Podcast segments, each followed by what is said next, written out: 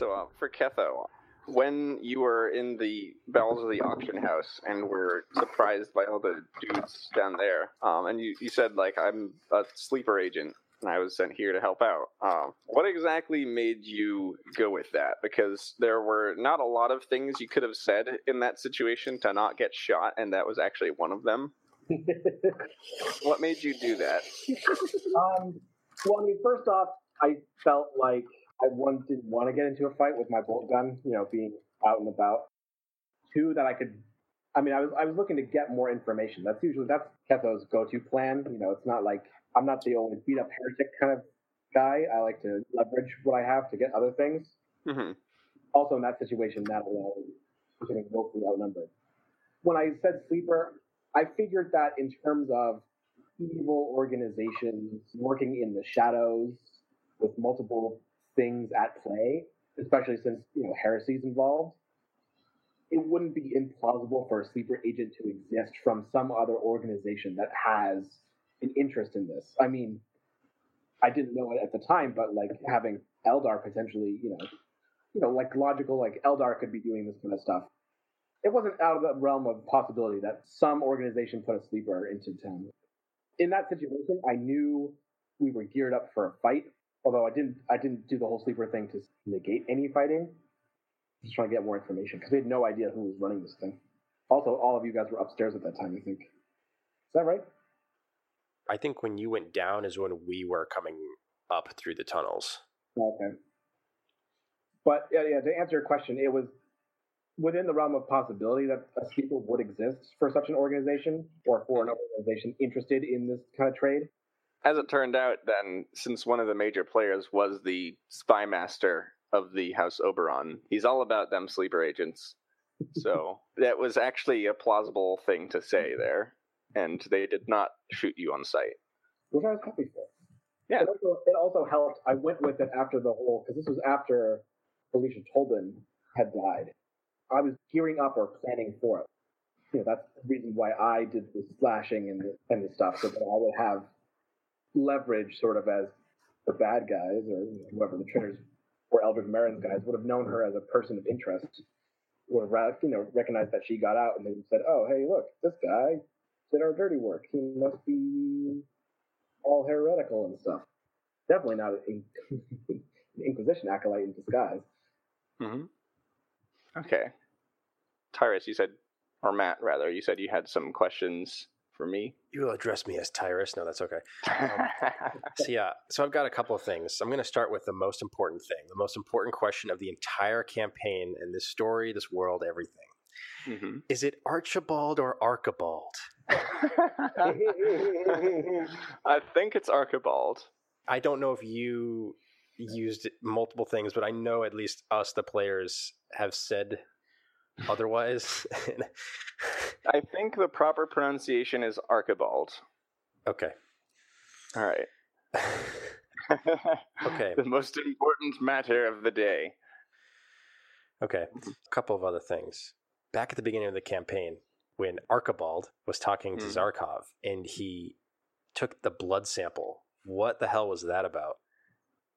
I had a couple different ways to go with that because depending on how things progressed, like if the enemies discovered you before you were able to make a move on them, then they might send things to hunt you down. And one of those potential things that they could send was like an alien killing machine that you basically feed this like vial of blood to the thing and then it unerringly tracks down the target um, just like seeks them out by their blood scent and then murderates them.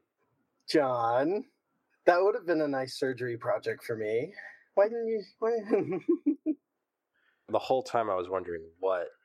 Another possibility is that it was just like a world custom of like it that is like how a servant shows like their employment to a master. That was another possibility. It um depends on how the thing progressed would depend on which way I went with.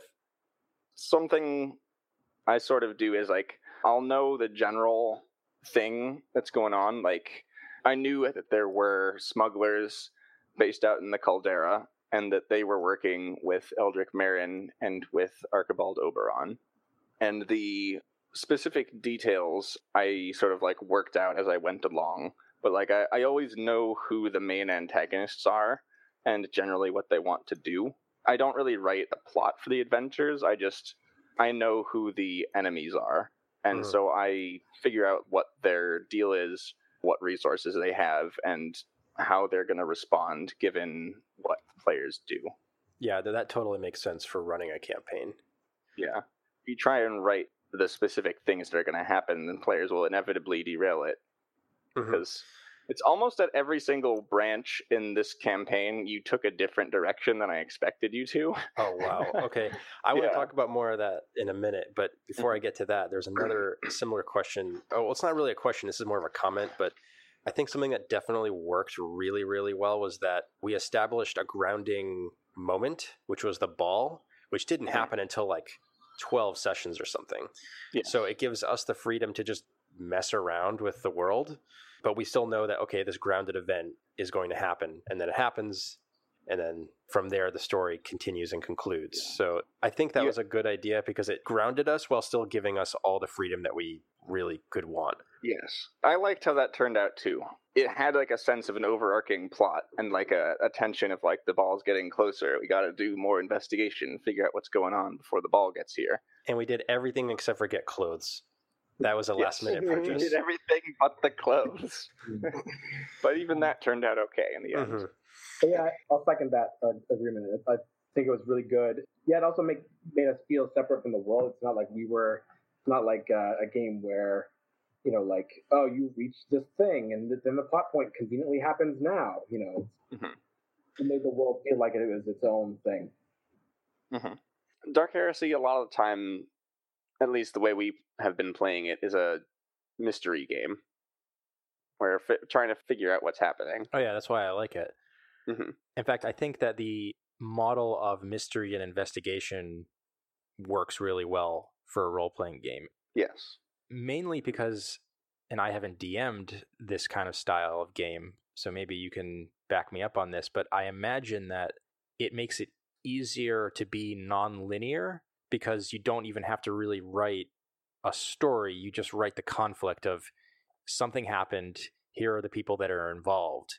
Now the players just have to go and interact with those elements I've created rather than walking them down a linear path that I've made for them. Does that make any sense? It does lend itself pretty well to an open world feel. Yeah. Mhm. You, you definitely can run it in like a linear fashion, but I find it wastes so much of the potential of the setting to do it that way. Well, that and also, like you said, um, and all DMs say the same thing. The players do the thing that we were never expecting when Oh, we yes. were planning. oh, yes. So another question I had, and this is probably not relevant, but I just wanted to ask: um, when Eldrick Marin first shows up at the ball, and he's described as just being utterly pissed off, was there any kind of a like backstory to that, or was that, or was that just perpetual angry Hmm. Eldrick Marin? He was in Duskleaf withdrawal. Ah, You had stolen the shipment of Duskleaf that was destined for him. One of those things in the, the crate that you had was um the, oh, the I remember that. And so that because there was that sort of disruption and things, they weren't able to give him the special delivery he wanted. And he was like out of out of sorts. And he had uh, killed his um associate. It was Eldrick Marin, by the way, who had him pushed off the balcony. Either him personally or one of his lackeys. Uh, this is Cedric Montessa, the, the one who gave you the ticket. I remember that. So John, when he fa- when John found the um the preloaded syringes, hmm and then Yes, that was the those guys. extract. But yeah, Mhm. and it was his personal stuff. Okay, that's good. There was a reason he was so pissed there. Okay, So you are directly responsible for it. nice. He just can't catch a break. no. So another question. This goes back into the, the narrative structure of everything, which is that at the auction, those stones came up. The the the well, I don't want to call them soul stones because you never called them that, but I will call them soul stones just because I don't know what else to call them. Yes, they, they are Eldar spirit Oh, stones. spirit stones. Okay, so what would have happened if we bought those?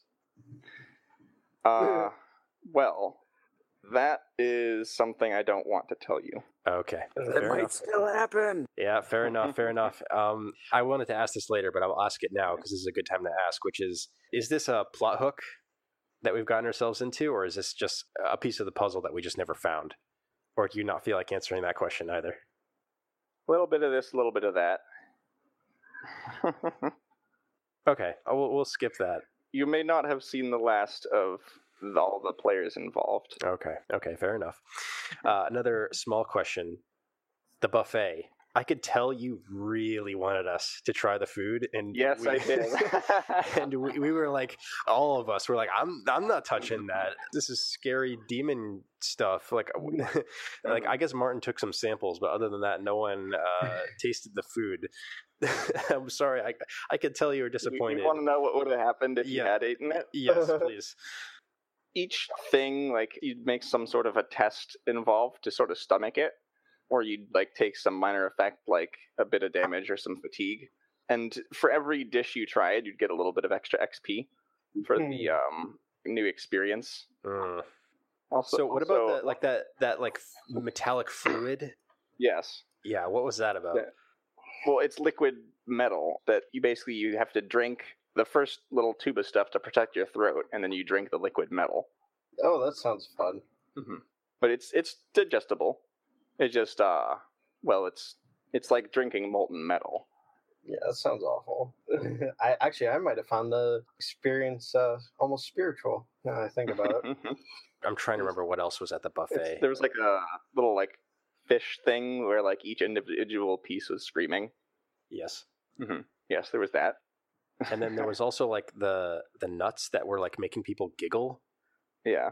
Um, basically, that if you ate it, then like you'd crunch it, and there's like you'd feel like a little thing, sort of like a wriggle free and dart down your throat.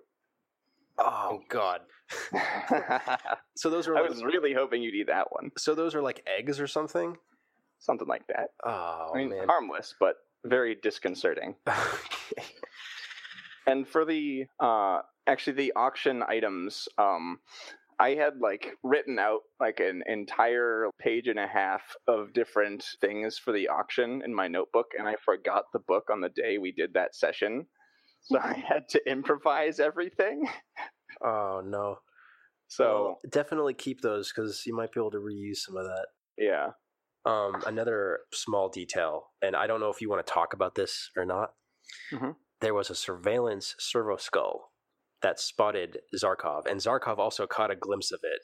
Uh, that was back when we were gathering up our equipment and Mhm. put it all, loaded it all up on the gun cutter to go head out to the caldera, I believe. yes, Was that relevant, or are you not? Are you not going to talk about that? that was one of the um the Oberon's servo skulls. okay. They knew you were going out to the caldera. Hmm. Hmm. Oberon meaning Archibald Oberon. Hmm Well, it's a good thing we came back in time for uh, us to apprehend him. Speaking of Mhm. which, that meeting he had with the spy master, he mentioned that it was for uh, it was a meeting for security, and I was thinking, was this prompted by the fact that Zarkov left some bodies in their garden somewhere? Partly, yes.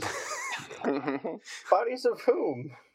well, it was uh mostly it was Archibald calling the spy master up and saying what the hell is going on, and the spy master explaining things and saying like we found this bolt gun hidden behind a couch in the ball and some bodies around the place. Eldrick Marin's disappeared. We don't know where he's gone. Shit like that. Yeah. So y- your subtlety was high enough that they knew something was going on, but they didn't know it was you. hmm That's good. hmm It's a good place to be. Keep the fear in him. Okay, and I have one one last question, which is how much of a role did Eldrick Marin play in kidnapping Archibald's daughter? Because I'm wondering if that was one of the moments that uh, w- what helped to give them away and start our investigation, essentially. What actually happened there was um, the acolytes from Inquisitor Margolin had figured out some of what was going on. Like they figured out Eldrick was involved, but they didn't know that the Oberons were involved too, and that ended up being very bad for them because they went in there expecting that they would have the element of surprise, but instead the followers of the spy master were waiting for them, and they were all killed or captured there. Ophelia tried to like she started sort of suspecting her family of things and she was involved with their investigation too. She was helping out her close friend Natalie, the throne agent.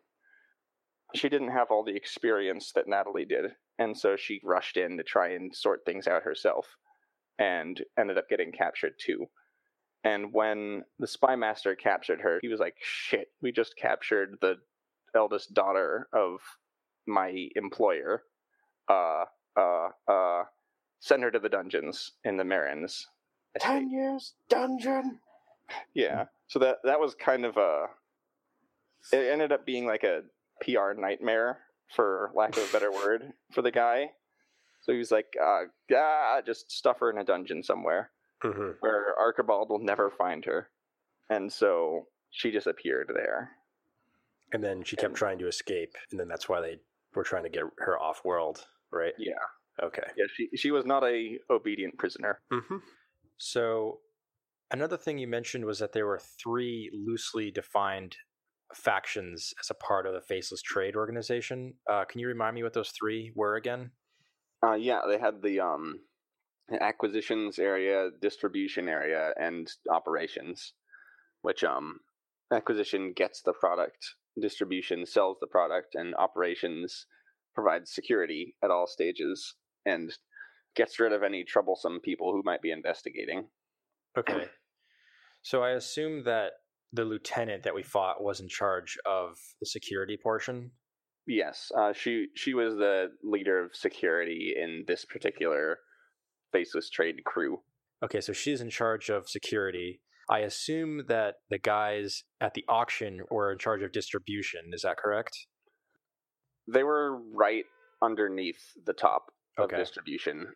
Shade probably had an underling who handled the liaising with different auctioneers, but he was never really addressed as a person. Okay. So then the third faction, I guess we never had any contact with the acquisition. Yeah, they they were not on the planet. Okay. They were out doing other acquisitions. Okay. So that wasn't something that we missed. Like they were literally not even on the planet. Yeah, they, they were not involved. Okay. Because I was thinking about that. I'm like, oh, is there like a whole faction that you had somewhere that we missed or something? But okay. Because. I, I was just curious about that. the faceless trade is a very loose organization it's kind of a catch-all term to include all the smugglers who deal in this sort of stuff so it's it's almost not really even an organization but Right. rather like a network of contacts that these faceless traders have so that they'll know a lot of other people in the business they don't have any kind of a hierarchy really Right. Okay. it's each faceless trader captain person is the head of their own crew and they even have like smaller scale stuff that's just like a few dudes found some alien artifacts and they're trying to sell them to people Mm-hmm. that's not really faceless traders so much as opportunists who found some alien stuff but Right. those descriptions I was giving of the sort of like three pillars of the organization that was specifically in Shade's crew mostly, but most faceless traders have a similar organizational structure because it helps to divide things up that way. Mm-hmm. Okay. Cool. Mhm. Yeah, another thing I wanted to do is like, and, and this can be not just a comment on our campaign, but on Dark Heresy as a game. But at the end of the day, we're all heretics too. Spin it however you want, with I guess the exception of Ketho. yes. I kind I of mean, wanted to like role play out a scene where like when we're at the villa and we uncrate everything and Ketho is like, "What is this?" and then we can like role play out a scene. This is a um uh it's a las gun that shoots metal discs. Yeah. Yeah. Nothing to see here. Move along. Yeah, Ketho is I think the only one who didn't get anything heretical. yeah. So and again, he's the one with the most insanity points. so that's something that we never really commented on in the game. It just kind of happened. Yes, There was I, I was absolutely taking note of it Yeah, because your your characters are all pretty casual about picking up heretical stuff. right. Mhm. I hope that it wasn't too weird that that was never commented on. It just we're all just a little bit too curious.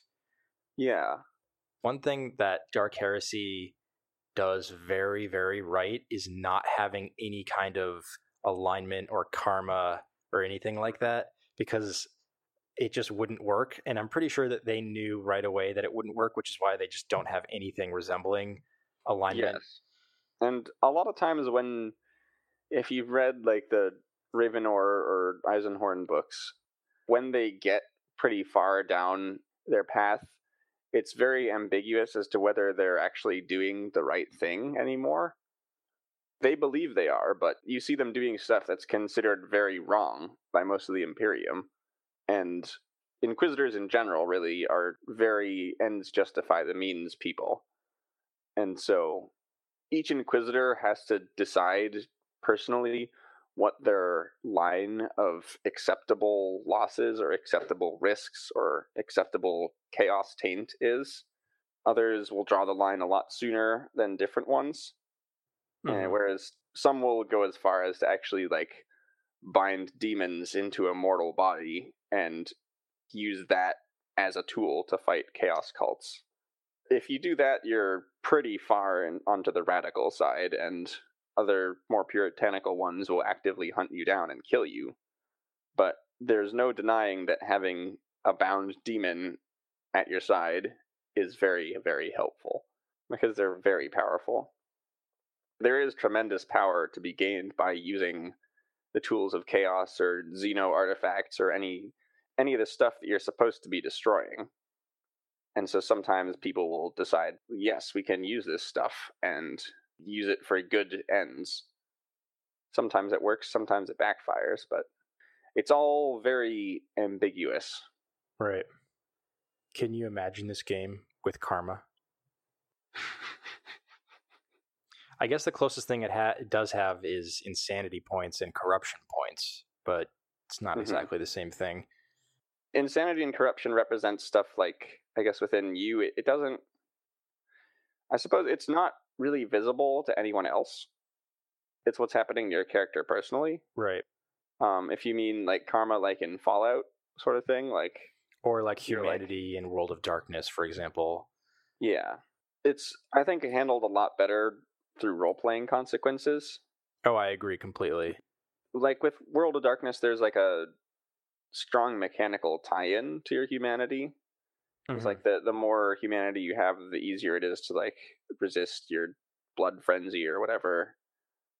That sort of thing. But it's I just don't I don't know if it would work in Dark Heresy. You could put it in, but I don't know what it would do.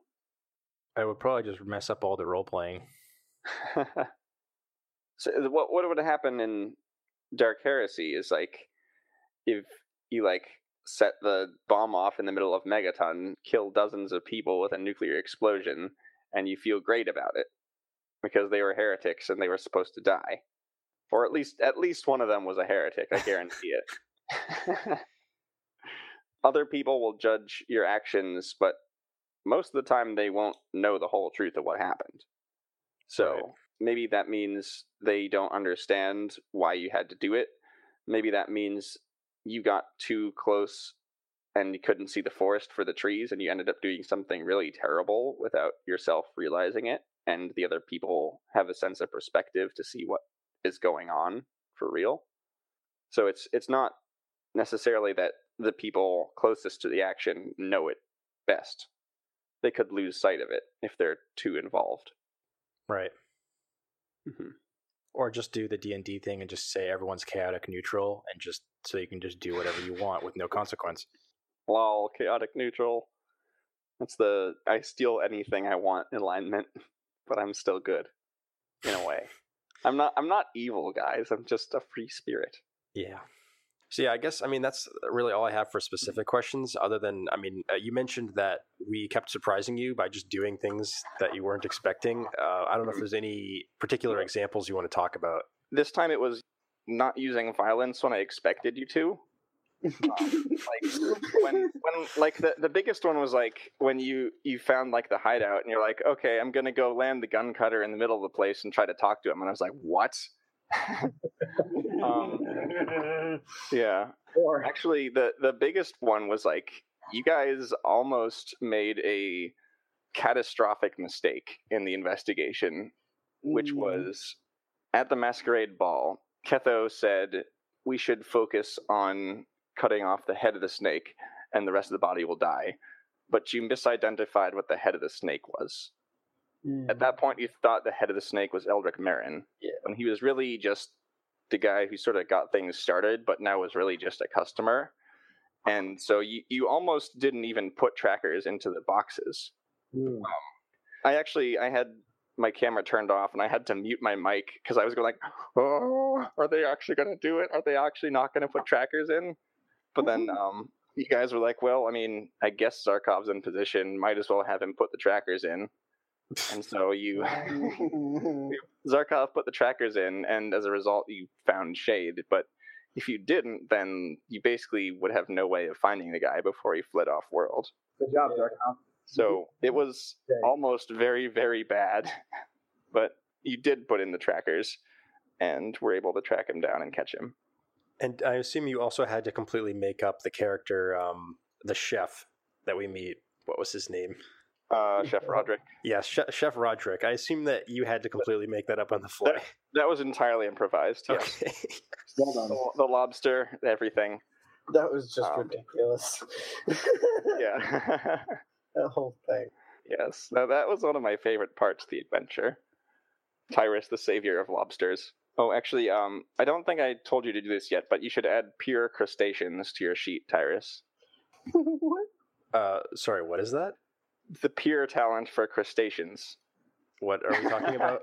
You, you Peer- have. Peer is a talent that gives you plus 10 on social tests when interacting with a particular group because they hold you in high regard. So you have peer with crustaceans.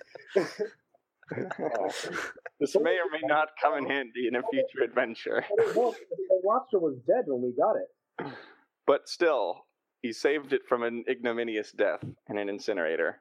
Second death. I hope we find crustacean people. hmm Wow. Crab people. Crab people.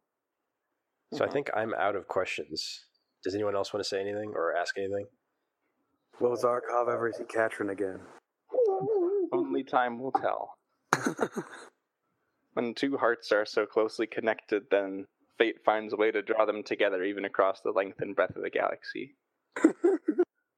That's why there's Facebook. Indeed. No, not that Facebook. The best kind of Facebook. Ah. Zarkov's actual na- last name is Zuckerberg. Really? Everything is wrong. In the grim darkness of the far future, there is only Facebook.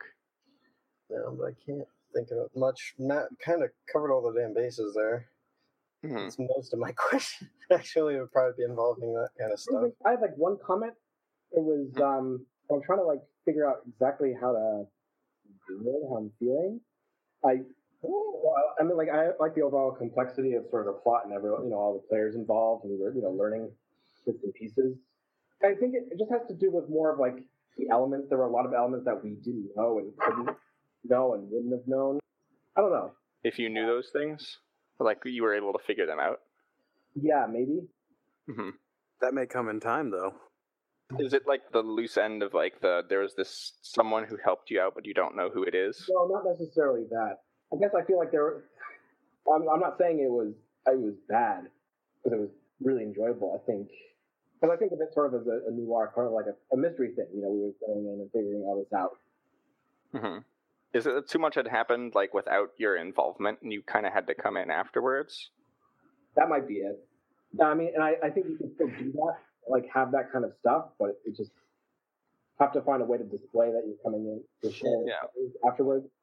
The next thing I have planned is a lot less of like the sort of mystery, figuring out who done it sort of thing, and a lot more acolytes proactively doing stuff. So that one might be Yeah. Not not More. saying that, like I actually really enjoyed it. I mean, part of me is figuring it out for my own purposes. 'cause I'd like, yeah, but a little more concrete objectives, I think. Because Mm-hmm. Yeah. this one you were kind of left to, let's say, like, well, gee, what do we do now? Yeah, where do we where do we go? That's actually where the the vein of the question I was thinking of was actually on that night. Like we went out to all the bars or whatever.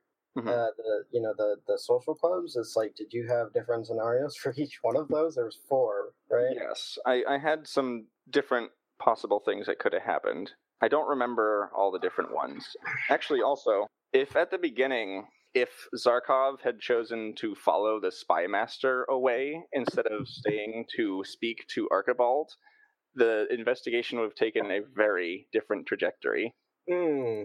Yeah. He would have actually led you to the dungeons and Felicia Tolbin if you had followed him then. Oh boy. Hmm. So it would have taken an entirely different trajectory if you went that way. Um, I think David might have actually said the point that I was trying to figure out. Like the complexity is good, but if there's a concrete way we could figure out this information or figure out what the next step is. Yeah, like just a, a certain Mhm. certain area or a certain type of item. I don't know. A broad zone, but not too narrow. hmm A broad Like objective. I mean. a way for us to find information that leads us to the next clue. Like if we're trying to figure out, all right, you know, oh no, someone's blown up a mining company. Who could benefit from this? Let's figure out who's in charge, and then we can go. You know, we can be concrete if we go to a place and then find some sort of hierarchy, and then we find on it, like at the top, it's it's Ketho the whole time, and we're like, oh, let's go get him, and you know, Yeah. This one did kind of leave you to fend for yourself a little bit.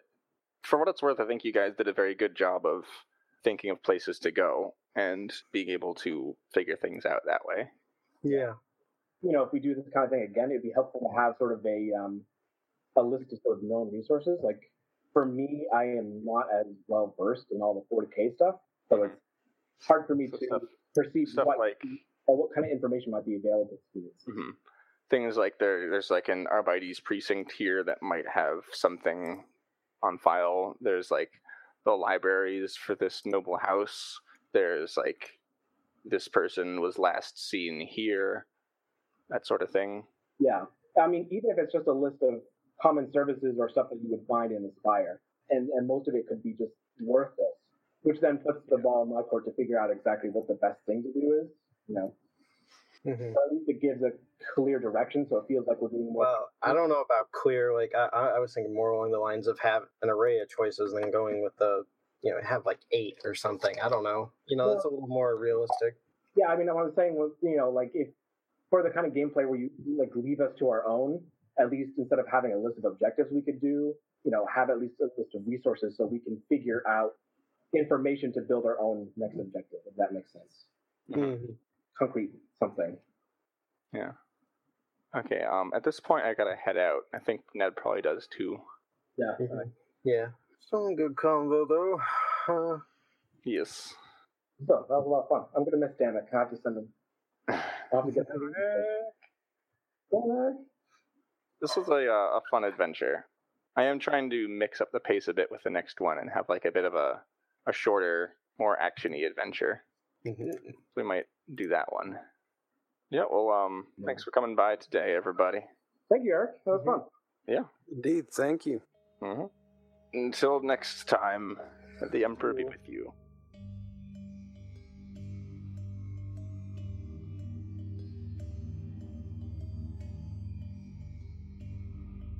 Thanks for listening to the show. You can find us online at itsprobablyheresy.wordpress.com. And if you see anything heretical, you can contact the acolytes at itsprobablyheresy at gmail.com.